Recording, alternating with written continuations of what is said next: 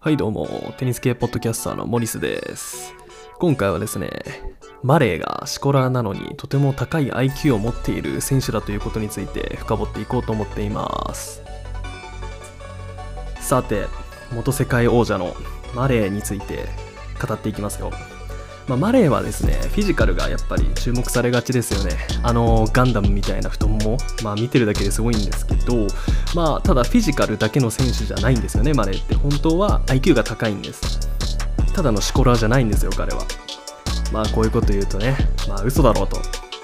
あいつはボールをただ返すだけのつまんないテニスをする野郎だって。そういう風にね、彼のテニスを見てる人もいると思うんですけど、まあ今回は、まあそれでも IQ が高いってことを分かりやすく解説していこうと思っています。まあ、こうやってね、ポッドキャストっていう音声という形でね、あのー聞くことができれば、文字を読むことがね、苦手な人とかも、まあ、楽しめると思うので、こうやって録音してます。まあ、本当に今回のテーマはですね、あの本気でね、テニスやってる人にも結構おすすめなテーマとなっています。まあ、なぜかと言いますと、テニスっていうのはね、やっぱり身長とか、その筋肉のつき方とか、そういうフィジカル面だけじゃないっていうことをまあ理解できると言いますか、まあ、IQ とか IQ と体の総合的なバランスで勝負できるスポーツだってことが結構わかると思うので、まあ、最後まで聞いていただければとてもありがたいです。はい、では早速本題に入っていきましょう。まあ、まずですね、マレーが IQ の高い選手であることを裏付ける証拠として、元世界王者のマッツ・ビランデルさんのコメントをちょっと紹介させていただきます。まあ、マッツ・ビランデルさん、かなり、まあ、すごい選手なんですよ。ですけど、古いんで、まあ、知ってる人も少ないと思うんですが、まあ、彼曰く、マレーは相手に最高のプレーをさせない能力を持っている。自分の限界を知っている人は偉大な選手になれる。マレーは史上最高の IQ を持った選手だよ。ここまで言ってるんですよね。で、これ結構すごいことでして、まあ、なんですごいかと言いますと、世界王者ってここまで褒めちぎる人いないんですよ、現役の選手を。まあ理由としてはやっぱりね自分がプレーしてた時代がやっぱ一番いいと思ってる人がやっぱ多いので今のやっぱね新しいテニスの変化とかは結構批判する人が多いんですけどこうやってビランデルはマレーをここまで評価していますでまあ世界王者がねここまで褒めちぎっているってことはやっぱりマレーの IQ っていうのはちょっとやっぱね注目すべきポイントなのではないかなと思います自分はまあ、ここまでの話を聞くと、まあ、なんでマレーは自分の限界を知ってるなんて言えるんだよ。あいつは無理ばかりしてたから頭も悪いし、怪我した選手じゃないかと。こういう意見を持つ人も多いと思います。まあ、でも自分が思うのは、やっぱり股関節の怪我をしたじゃないですか、マレーって。だからこそ彼は成長したと思います。自分の限界もそれでやっぱりね、悟ったとは自分は思っています。まあそこまで聞くとなんでって思いますよね。まあ怪我したぐらいでって思う人いるかもしれないですけど、まあマレーもちろん昔の方がね、フィジカルと IQ のバランス良くて、もちろん昔の方がすごい強かったですよ。けど今のマレーってやっぱどん底の経験を今までしてきたわけです。まあ ATP の公式サイトにそのマレーと同じ股関節の怪我をしたダブルスプレイヤーのバセランという選手の話がちょっと載っていたんですけど、まあ、バセランはね、マレーと同じで股関節の手術を受けた人です。えっと、股関節表面置き換え術っていう手術名なんですけど、まあ、バセラン曰く、この手術を受けた後はもう本当に1週間は経てないし、しかもその股関節の怪我自体ももう本当に痛いらしいです。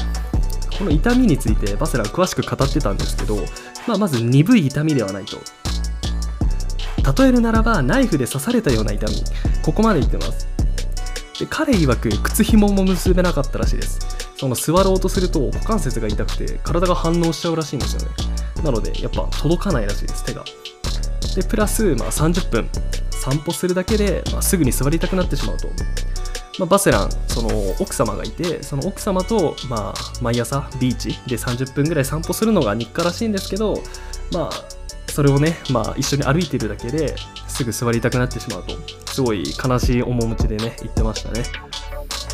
でまあプラス、まあ、アスリートだけど、まあ、全然速く走れなくなってしまったと。でそのエピソードとして、まあ、息子さんレオ君っていう息子さんがいるんですけどバセランには。そのレオ君と一緒にサッカーをした時そのね息子さんより速く走ることができなくてすごいショックを受けたらしいですねバセランは。で息子さんにもねその何パパは速く走れないからゴールキーパーやってとか、ね、ここまで言われちゃったみたいですね。でまあやっぱりバセランがねここまでひどい状況だったっていうことはやっぱりマレーもねこれを全く同じを経過していたマレーもやっぱり同じ状況だったと思うんですよ。靴紐も結べない状態ですよ。ビッグ4と歌われた男が。ここまでねどん底に落ちるかっていう。でまあね2019年の前後。でまあ3年前か。3年前の話なので、まあ、覚えてる方も多いとは思うんですけど、まあ、股関節が痛すぎてプレーできない。ビンブルトンで引退するかもしれないってもう号泣しながら話してましたよね。あれはもうああいうまではねもう二度と見たくないですね。すごい胸が打たれる姿だったというか本当に今元気になって本当に良かったなと思いますね。なので、まあ、ここまでの経緯からしてね、まあ、マレーは自分の体の限界を知っている、まあ、貴重な選手だということが分かっていただけると思います。でつまりで自分が思うのは自分の限界を知っているってことはやっぱり相手の限界を引き出す方法も彼は知ってると思うんですよ。なのでやっぱビランデルが言った通り彼はねその自分の限界を知ったことで高い IQ を持った選手に進化したと言えると思います。まあここまで言うと具体的には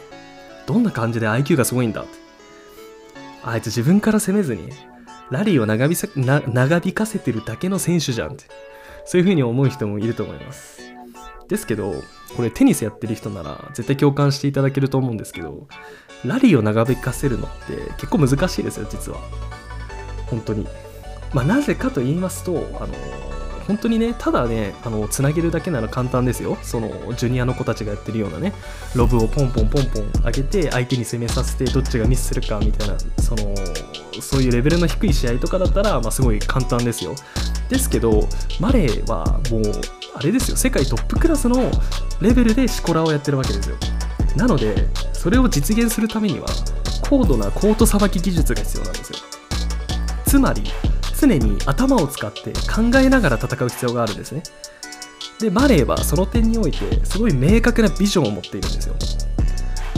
まあここまでの話を聞いてじゃあそれはどんなビジョンだよって思う方もいると思います。なのでここから説明していくんですが、まあ、例えばテニスってあの全部の球をもし速いボール打てたとしてもその勝てないスポーツなんですよね。あの例えばね全部デルポトロみたいなフォアハンド、まあ、フォアハンドバックハンドあれぐらいの速さで常に打てたとしても、まあ、多分勝てないです、まあ、なぜかと言いますと自分が速いボール打つと相手も速いボールで返せちゃうんですよねテニスって。自分のね打った速いボールの勢いをあの利用して相手も速いボールを返すことが簡単にできてしまうと。なのでマレーみたいにその長いラリー自分が明確にペースをつかもう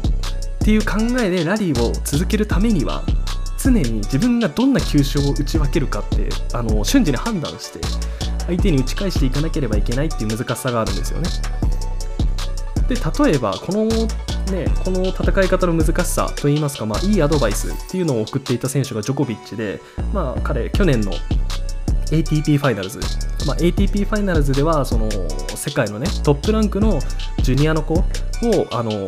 招待してプロ選手と一緒に練習させてあげるっていう企画もやってるんですけど、まあ、そこで、まあ、ジェローム・キムというスイスのね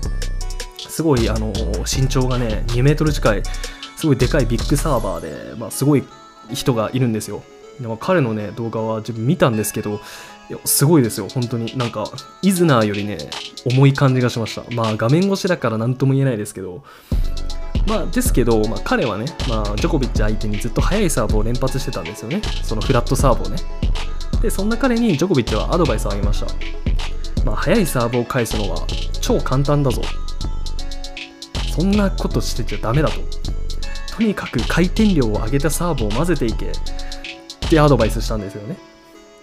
なのでやっぱりジョコビッチがこう言うってことはあれぐらいのレベルになってくると速いボールを速いボールで返すのはすごい簡単なんですよ。それよりあのマレーみたいにね緩いスピンを打ち続けるとかそういう方が相手にとってはね厄介だし難しいんですよ。このことをだからマレーは誰よりも熟知してるんです。だから長いラリーをすることができると。本当にマレーって打つべき球種の判断が本当に優れてるんですよね。相手が例えばフラットで速いペースで来たとしましょう。その時は自分で合わせることもできます。けどたまにそれを外したりするんですよね。つまり相手が早く打ってきたボールをそのまま面で当てて速いボールで返すんじゃなくてわざとゆっくりなボールに置き換えて相手に返すっていう。これかなり難しい技術なんですけど彼はそれを実現してしまいます。でまあそれをね実現できるっていうフットワークもすごいですよね。まあ施術しましたけど彼の下半身ってすごいっすよね。ムッキムキで。だからやっぱりいち早く打点に入ることができると。だからミス少なくこういうね球種の判断をする時間も稼げると、まあ、素晴らしいですよね。でまあここからはね、まあ、自分の意見なんですけど、まあ、マネーはもう一つ優れてる部分があると思うんですよね。でそれは本当にコートさばきです。でコートさばきって聞くと、まあ、サイドの内訳がうまいとかなのって思う人もいると思うんですけど、まあ、それもうまいんですけどマネーは、まあ、自分が注目してるのはそこじゃなくて立体的なさばき方ですね。例えば山なりのボールでディフェンスの時間を稼いだりするのがマレーうまいんですよ。相手にすごい速いボール返ってくるともう返すまでの時間が少ないじゃないですか。だからやっぱり山なりのボールを打って自分がコートの真ん中に戻ってディフェンスできるスタイルを作る。そういう判断の仕方がすごい頭いいんですよマレーは。なのであのネットにね近いボールを打つかネットから高く離れてるボールを打つかこの判断ってのがやっぱりツアーの中でもマレーはかなり群を抜いてうまいと思っていますまあそうね、そうやってね、緩いボールばっか打ってんのかっていう話になってくると、まあ彼はね、タイミングをね、ずらすためにライジングでフラット打ったりもしますからね。まあ、結構ね、キャリアの初期は高い打点のフォアハンドが打てなくて結構酷評されてたりしてたんですけどね、あいつは攻めれないみたいな。けど今はね、その点も全然、あのー、うまいですし、まあ普通に強いですよね。なのでやっぱり絶妙に攻めにくいボールを打ち続けることができるマレーは本当にすごいと思います。なのでやっぱりこの2つですね、球種の判断と立体的なコートさばき、この2つが優れてるからやっぱりマレーは IQ が高いんじゃないかと自分は思っています。今回の話ではまとめていきましょう。まあ、マレーはレジェンドのヴィランデルに認められるような IQ の持ち主であると。で、まあ、レジェンドがね、現役の選手を褒めるってことはあんまりないですから、まあ、マレーはね、やっぱレジェンドにも認められるようなすごい選手だってことがわかると思います。で彼はまあ怪我をしたことで自分の限界を知ったとで自分の限界を知ったということは相手の限界を引き出す方法も長けているということそして、まあ、マレーの戦術は、まあ、球種の判断とコートコートさばきがとてもうまいと。なのでやっぱりマレの試合をね次見るときはぜひこの2つの点注目して見ていただけるとすごいすごい面白いです彼は。本当に。あのスルメみたいなねなんか噛めば噛むほどだから見れば見るほど彼のプレーっていうのはすごい面白くなっていくので。まあ初心者の方とかはねマレーの凄さっていうのはちょっとなかなかわかんないと思うんですよ。あの強かった時はね普通にあの大会とかね試合で勝ってるのを見てうわなんかこのなんか普通に勝ってるからすごいじゃんこの選手ってなったと思うんですけど、まあ、今みたいにちょっと下位に落ちた時とかはねその凄さがねなかなかわかんないと思うんですよ。ですけどこういうポイントをね注目してみるとやっぱテニスもねすごい面白く見ることができますしでこれはねマレーに限った話じゃないんで、ね、あの他の選手はまあ他の選手でもディフェンシブな人がねこういうことしてたりするんでまあそれをねマレーと見て比べてねあやっぱマレーすげえなっていう風にね実感するのもすごいテニスを観戦する上での醍醐味だと自分は思います。はいではですねこれ今日はこれぐらいにしようと思います。最後まで聞いていただいてありがとうございました。